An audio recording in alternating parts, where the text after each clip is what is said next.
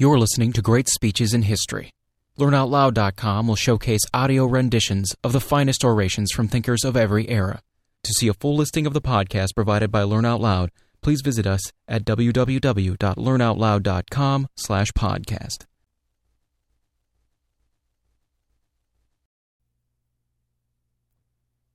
As I was leaving the hotel this morning, a doorman asked me, Where are you bound for, General? And when I replied West Point, he remarked, Beautiful place. Have you ever been there before?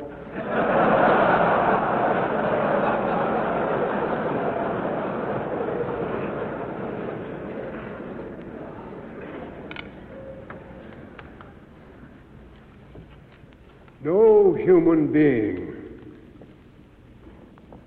could fail to be deeply moved by such a tribute as this. Coming from a profession I have served so long and a people I have loved so well, it fills me with an emotion I cannot express.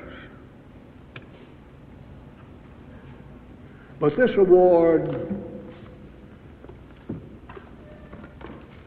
is not intended primarily to honor a personality, but to symbolize a great moral code. The code of conduct and chivalry of those who guard this beloved land of culture and ancient descent. That is the animation of this medallion. For all eyes and for all time, it is an expression of the ethics of the American soldier. That I should be integrated in this way with so noble an ideal arouses a sense of pride and yet of humility which will be with me always.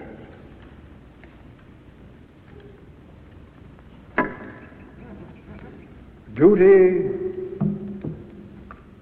honor, country.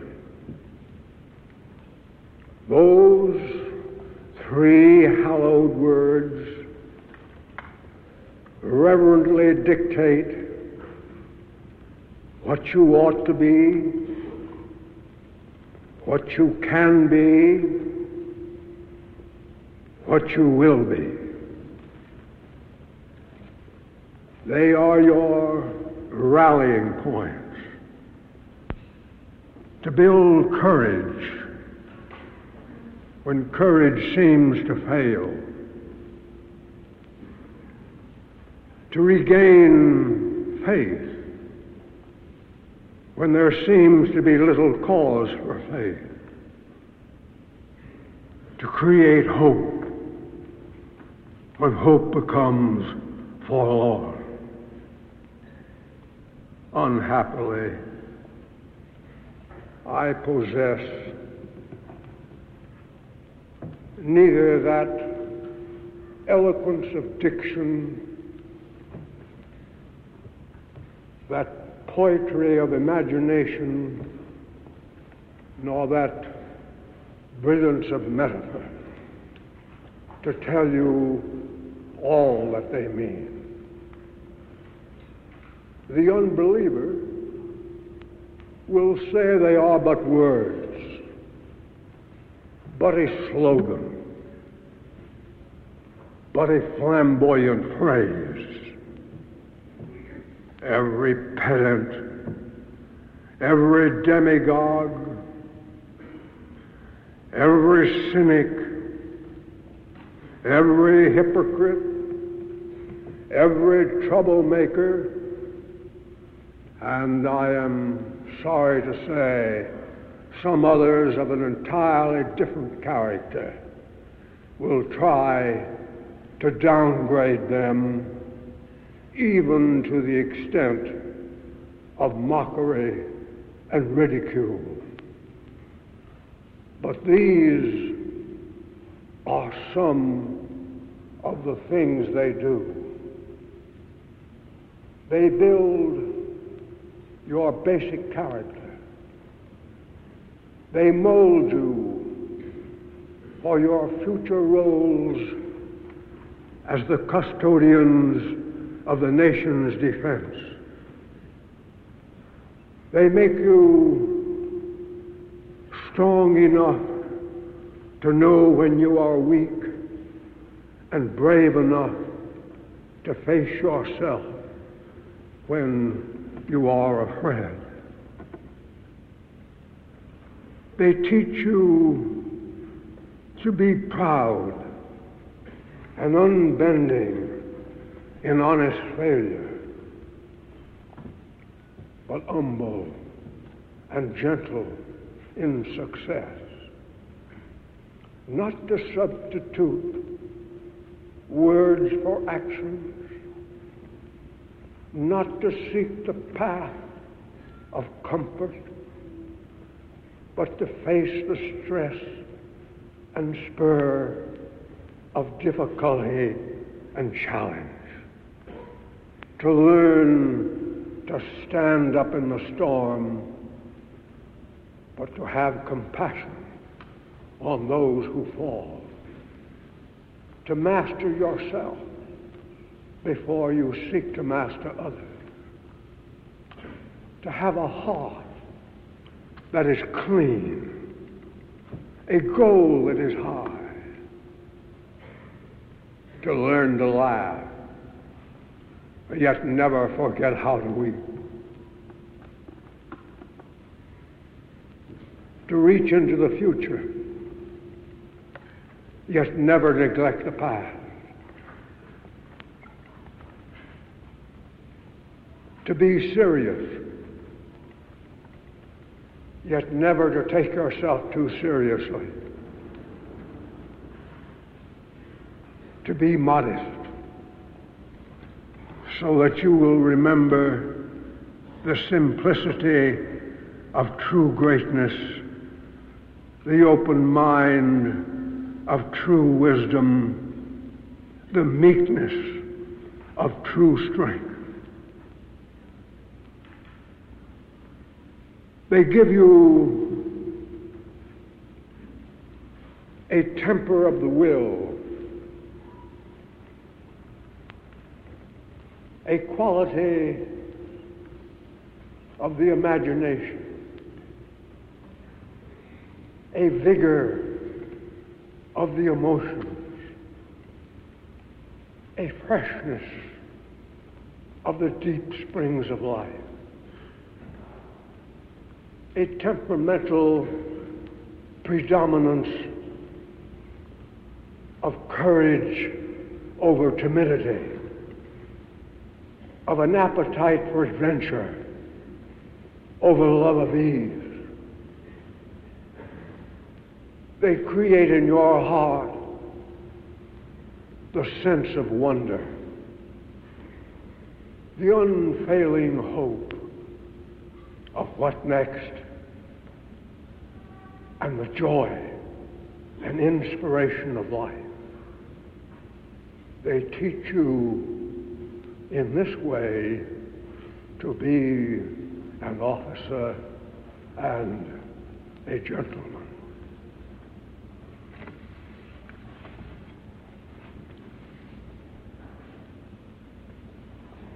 And what sort of soldiers are those you are to lead? Are they reliable? Are they brave?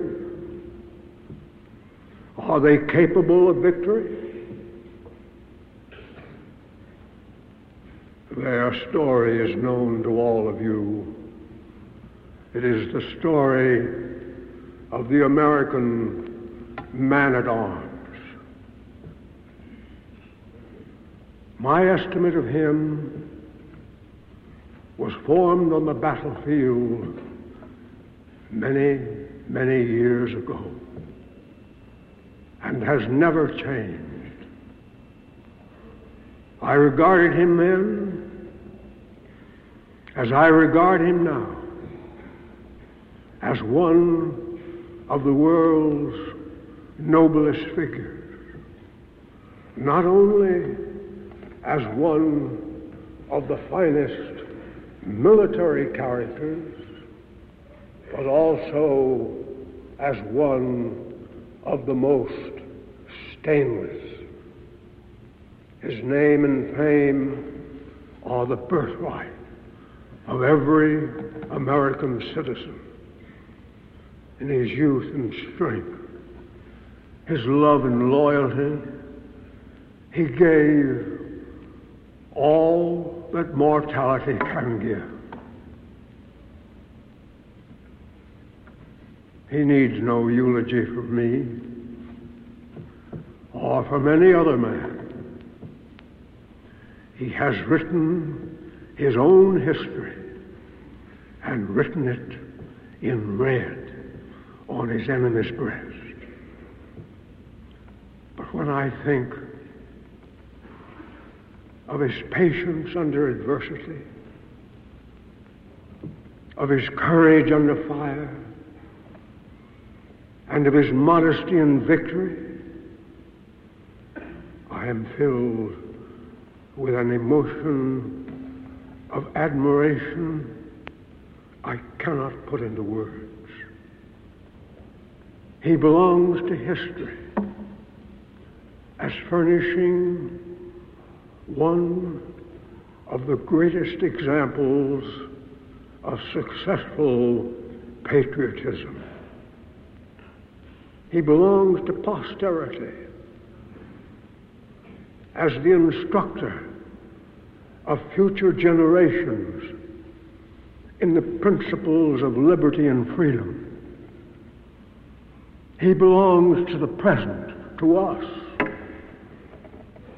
by his virtues and by his achievements.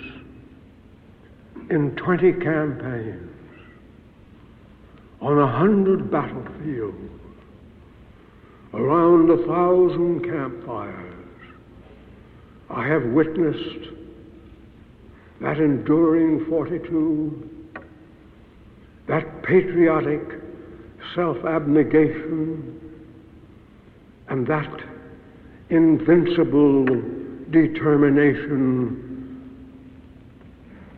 which have carved his statue in the hearts of his people. From one end of the world to the other, he has drained deep the chalice of courage. As I listen to those songs,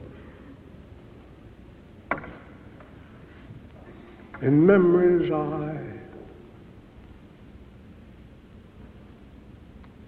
I could see those staggering columns of the First World War, bending under soggy packs on many a weary march.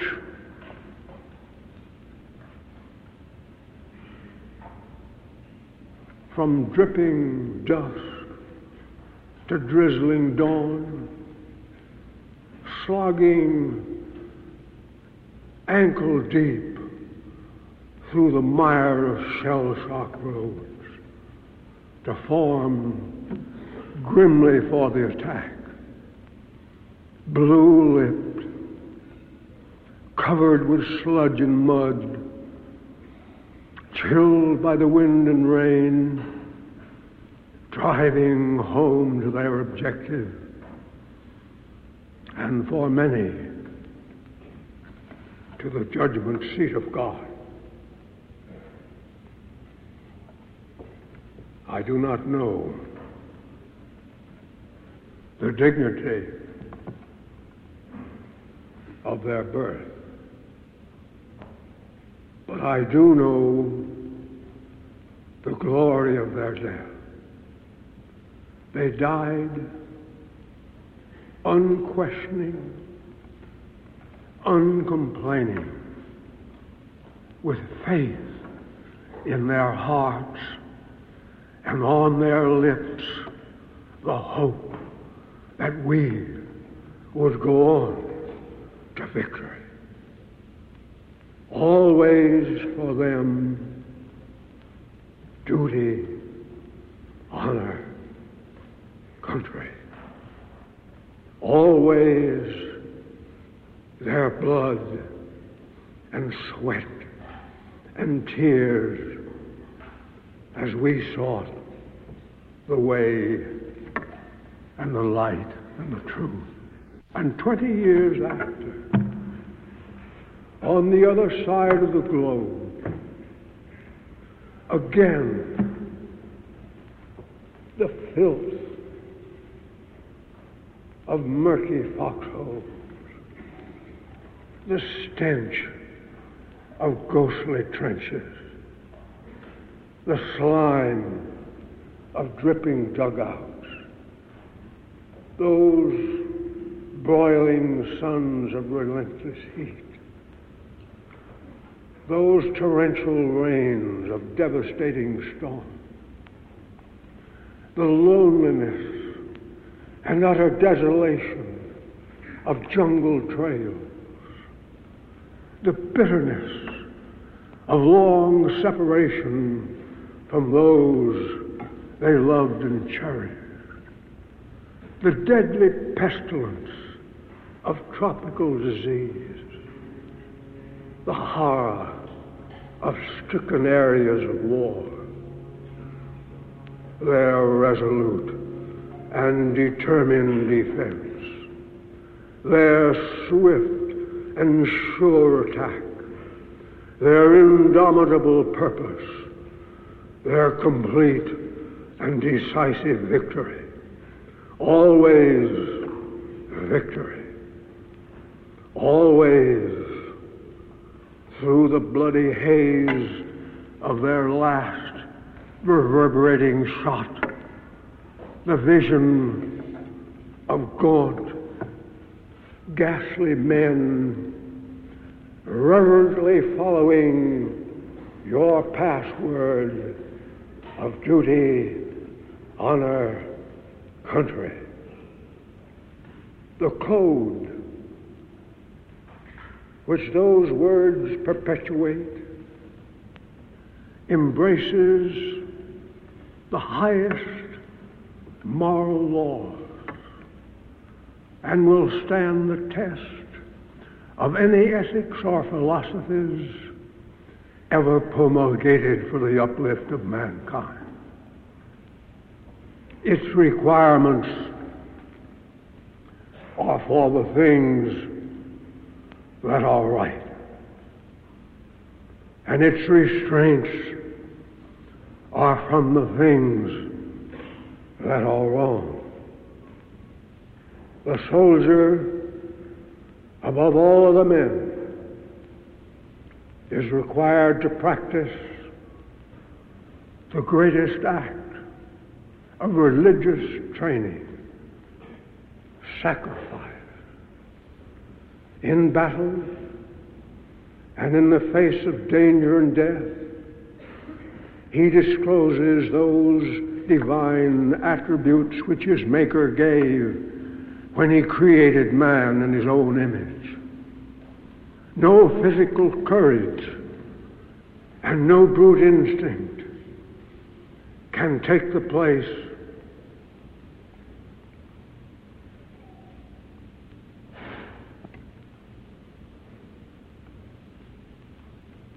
of the divine help, which alone can sustain him.